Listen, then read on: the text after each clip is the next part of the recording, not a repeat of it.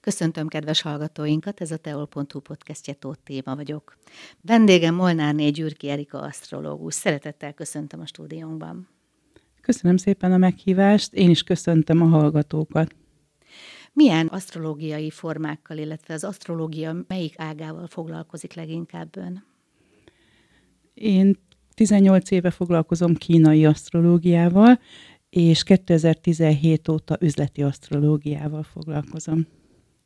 A fő csapás, ami miatt megbeszéltük ezt a beszélgetést, az a sárkány éve, ami most fog elkezdődni. Elárulok önnek egy titkot. Olvastam, hogy február 10-én fog elkezdődni ez az év, és én akkor születtem. Van-e ennek valami különleges hatása az én életemre, hogy a születésnapomon kezdődik el konkrétan? Egy év indulása az ugye mindig az új kezdetekről szól, és maga a születésnap is jelentőséggel bír, hiszen akkor mindig fordul egyet az életünk, mindig lehetőségünk van az új kezdetekre, és ha így nézzük, február 10-én ezt új energiákkal lehet megtenni. Viszont én is el kell, hogy mondjak egy titkot, tehát nagyon sok helyen lehet hallani azt, hogy február 10-én kezdődik a sárkány éve. Ez a lunáris naptár szerint van így, a holdúj év kezdődik akkor.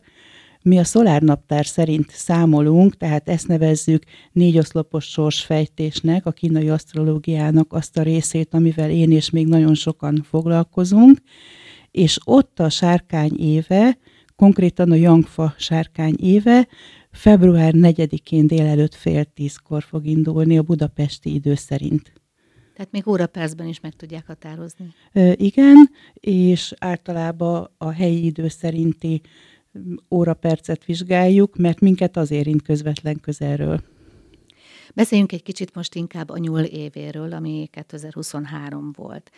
Mi jellemezte ezt az évet, és bejöttek-e azok a előrejelzések, ami az asztrológiában megnyilvánul? 2023-ban ez a nyuszi, ez yin-víz energiával érkezett. Ezt úgy kell elképzelni, hogy ez a felhő, a ködnek az energiája. Ugye ez a köd előttem, köd utánam, vagy megyek a ködbe, és puf, elém kerül egy akadály, amire nem számítottam esetleg, hogy ott van.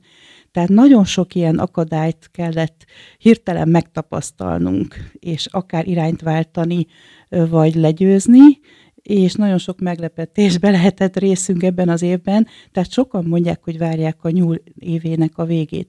Viszont a nyúl egy nagyon óvatos, kockázatkerülő, harmóniateremtő, béketeremtő, családszerető állatjegy, tehát nagyon sok pozitívuma is volt ennek a nyúl évnek. Akkor térjünk át a sárkányra, mert gondolom a sárkány, mint tűzokádó, hatalmas nagy energiákat fog felszabadítani. Ez pontosan így van. Érdekes, hogy a sárkányról mindenkinek a tűzokádás jut eszébe. Na most a sárkány az ötelem szerint, ami jelen van a világunkban, tehát a föld, a tűz, a fém, a víz, a fa, az szerint bármelyik elemmel tud érkezni, ez 60 évente periódikusan ismétlődik, és most a jangfa energiájával érkezik maga a sárkány, ami utoljára 1964-ben volt. Tehát, ha visszagondolunk arra, hogy mik történtek 1964-ben, akkor magáról az energiáról már kapunk valami halványképet, de természetesen soha nem ismétlődik meg pontosan a 60 évvel ezelőtti történés, hiszen a világ már nem ott tart, ahol akkor tartott. Tehát a fejlődés is befolyásolja azt, hogy milyen energiákkal érkezik maga a sárkány. Hát igen, az is befolyásolja, hogy hol tartunk, illetve technikailag hol tartunk. Viszont a sárkány az mindig hoz például egy hatalmas technikai fejlődést.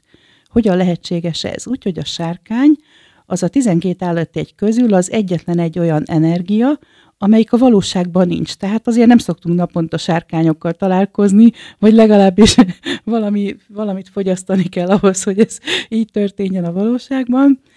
Viszont a másik 11 állatjegy az előfordul vagy a dzsungelben, vagy a baromfiudvarban. Tehát a sárkány egy különleges energia. A sárkányok más hullámhosszon élnek. Akinek sárkány van a horoszkópjában, az sokszor 3 méterrel a föld fölött él, és akkor kell neki szólni időnként, hogy hello, hello, a föld az itt van.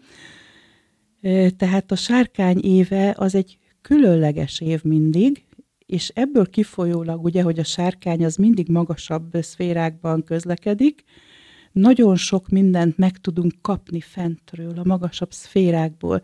Tehát nagyon sok információt, technikai információ, technikai fejlődés, űrkutatás fejlődése, az orvostudomány fejlődése, de akár maga az informatika fejlődése, az intelligenciának a fejlődése, mindig majdnem azt mondom, hogy agresszív intelligencia, de a mesterséges intelligencia fejlődése, és pont tegnap olvastam, hogy már azt is meg tudnák csinálni, hogyha mi szeretnénk, hogy mondjuk az elhunyt szeretteinkkel cseteljünk. És ezen azért megdöbbentem egy kicsit, betettem a csoportomba, ezt a hírt fölvetettem ott a lányoknak, és egy tanítványom odaírta, hogy ez már nagyon nem jó irány, mert akkor innentől fogva az emberi élet leértékelődik, és teljesen mindegy lesz, hogy valaki éle vagy már meghalt. Sőt, kevesebb problémát okoz így, ha csak akkor tudjuk előcitálni, amikor éppen nekünk van szükségünk rá. Úgyhogy nagyon-nagyon érdekes dolgokat hoz ez a fejlődés.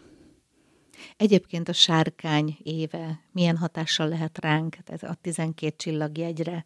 Vagy ez külön válik a kínai horoszkóp szerint, ez a 12 csillagjegy, vagy benne van ez is?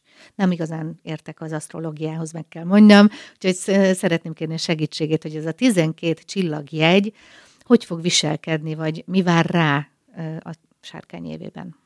12 állatjegyről beszélünk, tehát a kínai asztrológia nem igazán a csillagokkal, nem igazán a csillagokon alapul, hanem a természeti világnak a változásait írja le. És a 12 állatjegyre természetesen másként hat a sárkányéve. Akiknek a leghangsúlyosabb lesz, azok ugye maguk a sárkányok. És kik a sárkányok? Akik sárkány évében születtek, tehát 1964-ben, vagy 12 évente, 12 évvel később, mondjuk 2000-ben, 2012-ben, vagy 1964 előtt, ugye 1952-ben, általában ezt szokták az emberek kínai asztrológiaként ismerni, hogy milyen évben születtek.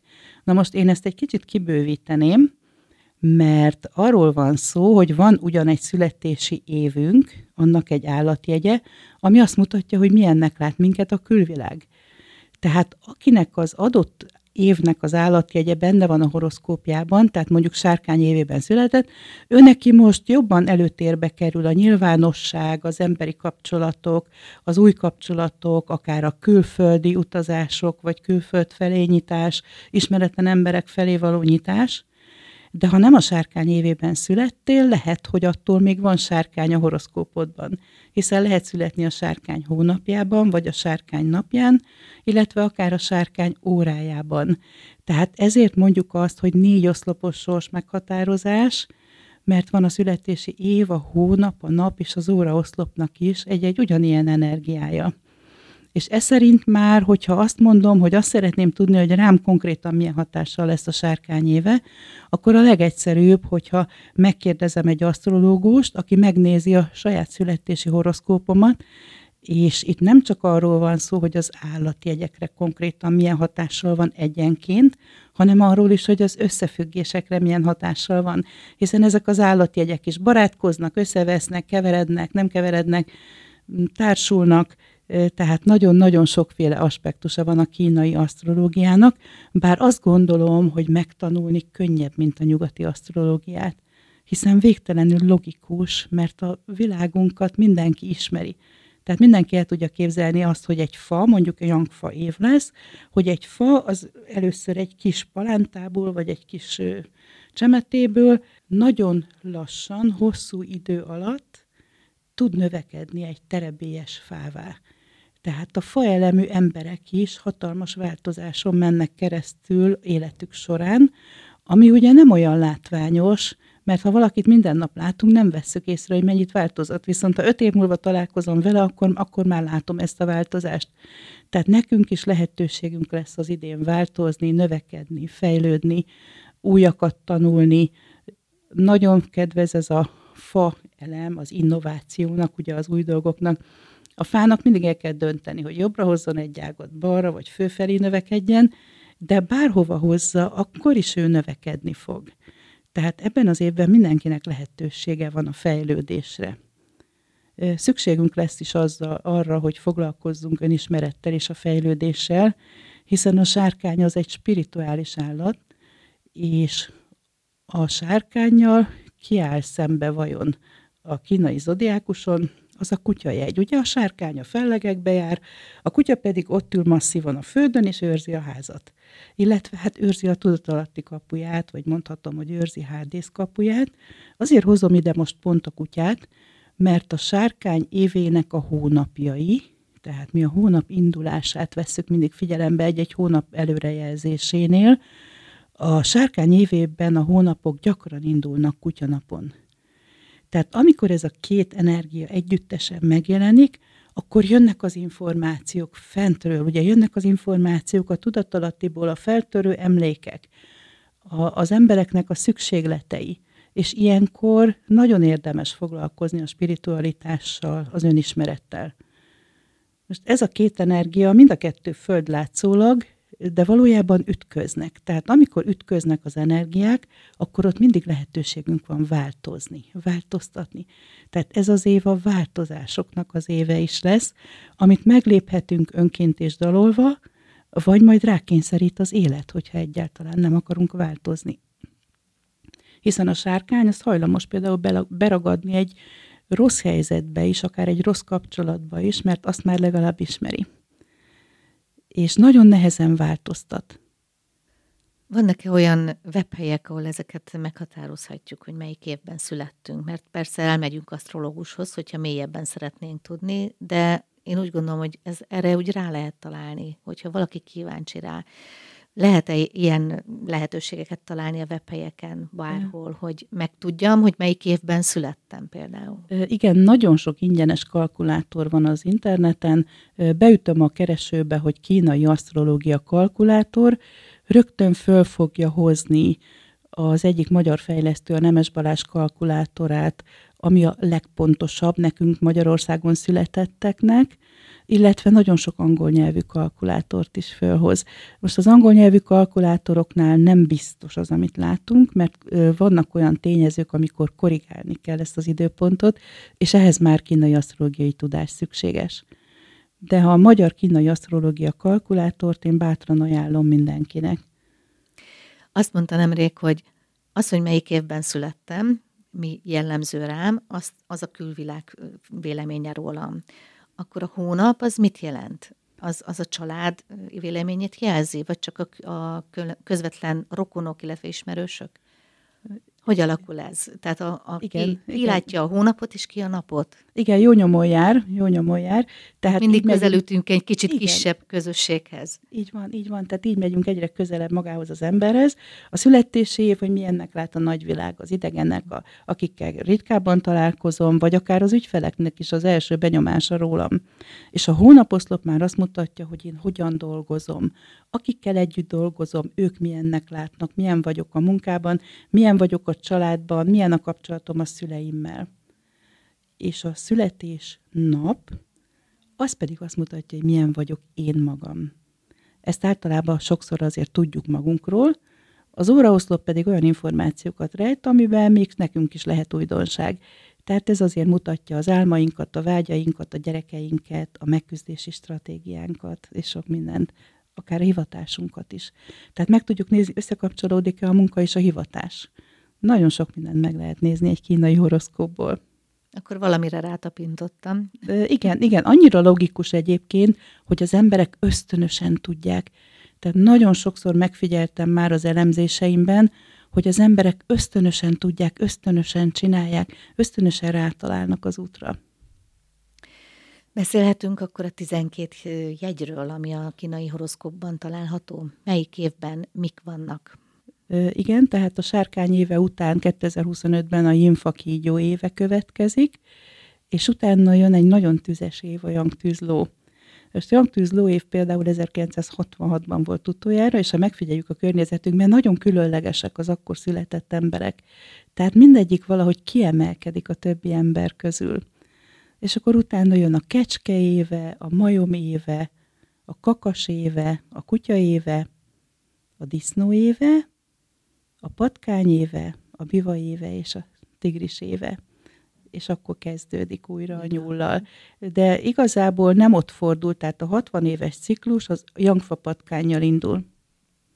Mi a különbség ezek között, hogy fa, szél, víz, stb.? Ezek az 5 jegyek, ezek hogy határoznak meg bennünket?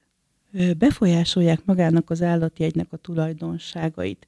Tehát egy földjeggyel bármelyik állatjegy egy kicsit közelebb áll a realitáshoz, a valósághoz.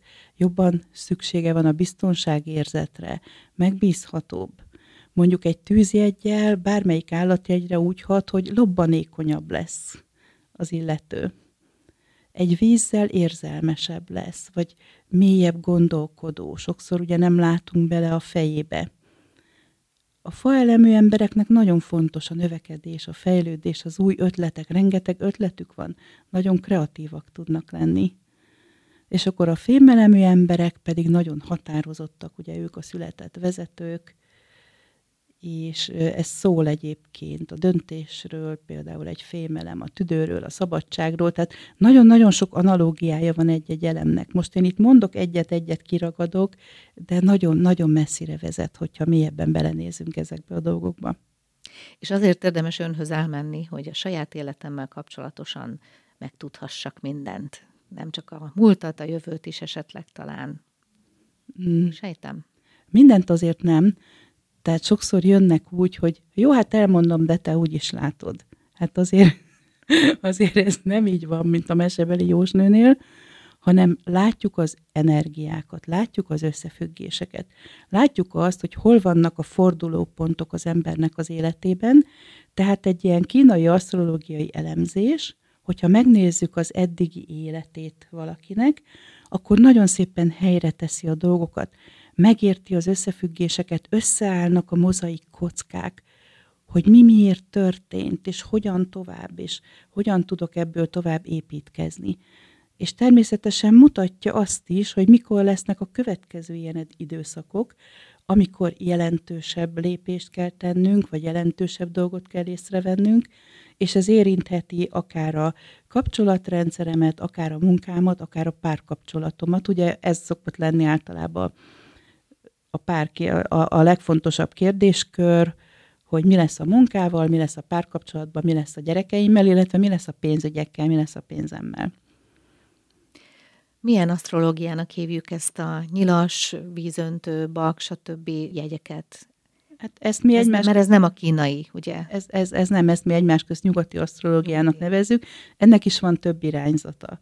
Tehát van a tradicionális asztrológia, van a karma asztrológia, és van még több ilyen irányzat. És van-e összefüggés a kínaival ezekkel? Igen, ez nagyon érdekes. Én szoktam szervezni Budapesten decemberben mindig egy maratoni előrejelző napot. Azért maratoni, mert reggeltől estig ott ülünk, és minden irányzat szerinti előrejelzést meghallgatunk. Tehát a kínai asztrológia, a nyugati asztrológia, a karma asztrológia, asztrozófia és középkori asztrológia, és mindenféle asztrológust meghívok, aki elmondja, hogy szerinte mi várható. És tavaly is nagyon sokszor összenéztünk a kollégákkal, és most az idén is többször néztünk egymásra, hogy valahogy minden irányzat ugyanazt tartja fontosnak egy adott évben. Ugyanazt látja, hogy mik kerülnek előtérbe. A csillagokkal milyen kapcsolata van az asztrológiának? Mit tudunk kiolvasni a csillagokból? Hát a csillagokból leginkább az asztrozófusok olvasnak, tehát ők foglalkoznak a csillagképeknek az olvasásával. Egyébként a kínai asztrológiának konkrétan a csillagokkal, tehát a fiastyúkkal, a göncőszekérrel, stb. Konkrét kapcsolata nincs. Ön mikor találkozott először az asztrológiával, és mi tetszett meg benne önnek? Hát nekem van egy normális polgári foglalkozásom, ugye közgazdász vagyok, és 2004-2005 körül találkoztam valakivel, aki által megismertem ezt a világot, a feng shui-t, a kínai asztrológiát, a keleti tanokat, és nekem ez akkor még nagyon érdekes volt. Tehát én akkor is már azért lehetett hallani a rádióban, hogy kínai új év, ekkor kezdődik, 2 hétig ünneplik, stb. És kinyílt egy teljesen más világ. Olyannyira, hogy közben én át is váltottam, tehát hivatásommá vált a kínai asztrológia, most már 5 éve semmi mással nem foglalkozom, bár természetgyógyász is vagyok, de a rendelőmet is bezártam, és csak az asztrológiával foglalkozom. Sokan keresik meg önt? Sokan kíváncsiak arra, hogy mit rejt az életük? Igen, és különböző emberek.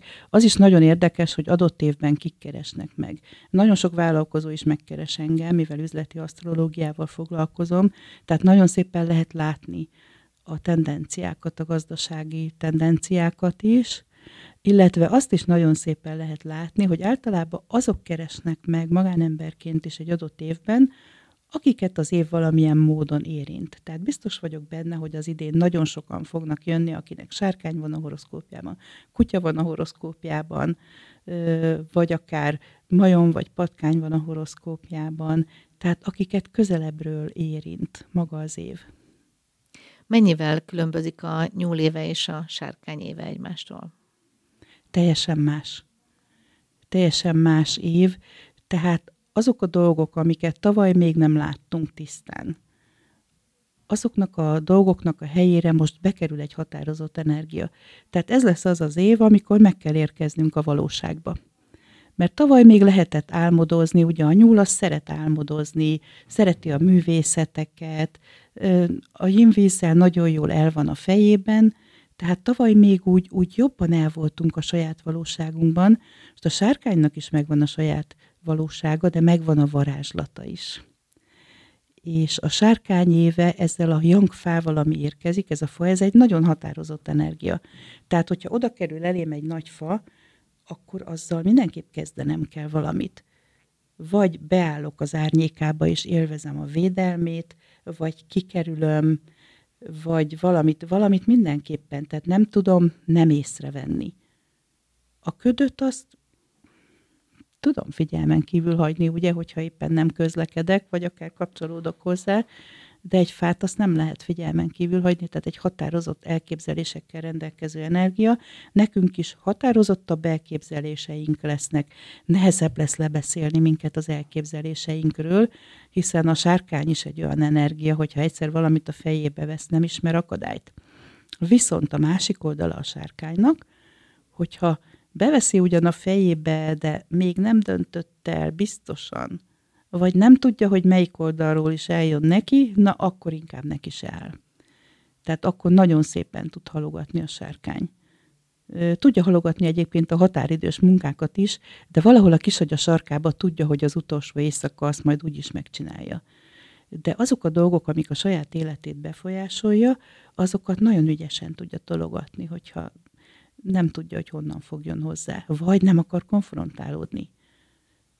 Ugyanis ha hisszük, ha nem, ugye a tűzokádó sárkány legendája, de a sárkány az a végletekig tűr.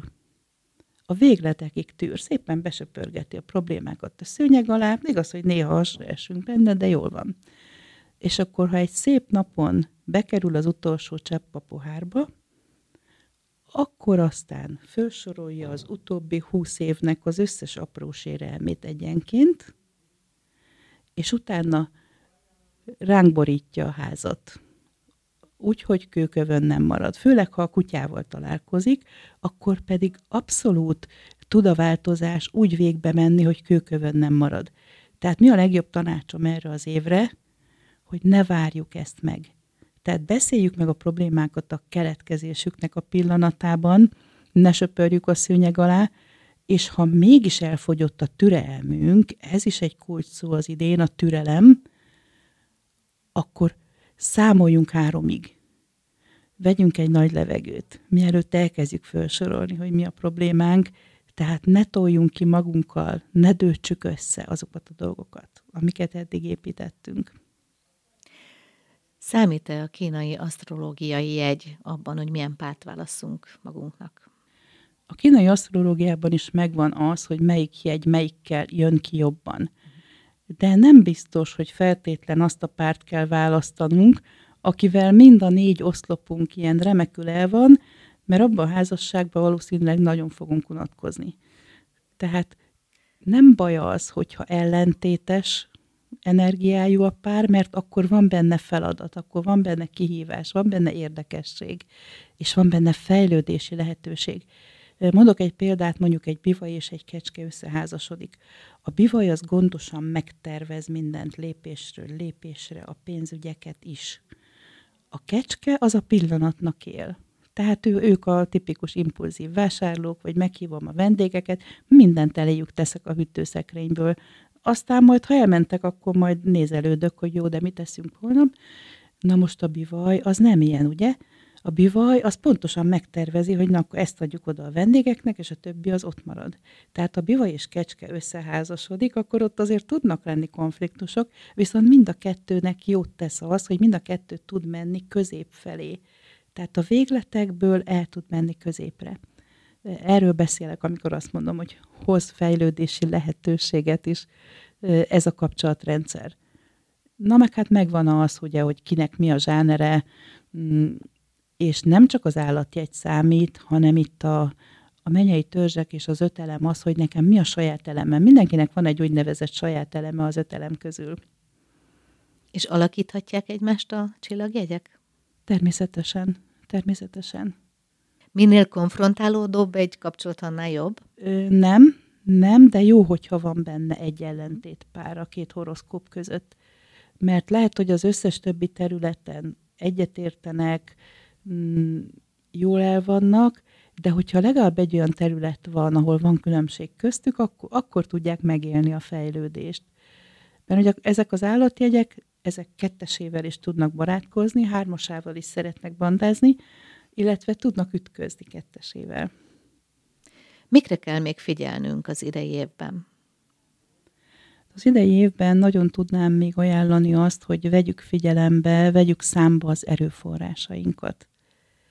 Egyrészt, hogyha tudjuk azt, hogy nekünk kicsoda, micsoda a külső vagy belső erőforrásunk, ami lehet ugye a tudásunk, lehetnek a megérzéseink, lehet a párkapcsolatunk, lehet egy támogató család, lehet a természet, de lehet nagyon sok minden, akkor sokkal jobban tudjuk azt, hogy hova nyúljunk vészhelyzetben, mi az, amin változtatni szeretnénk, mi az, amin változtatni kell, mi az, ami nekünk erőt ad, mi az, ami csak az energiánkat viszi el.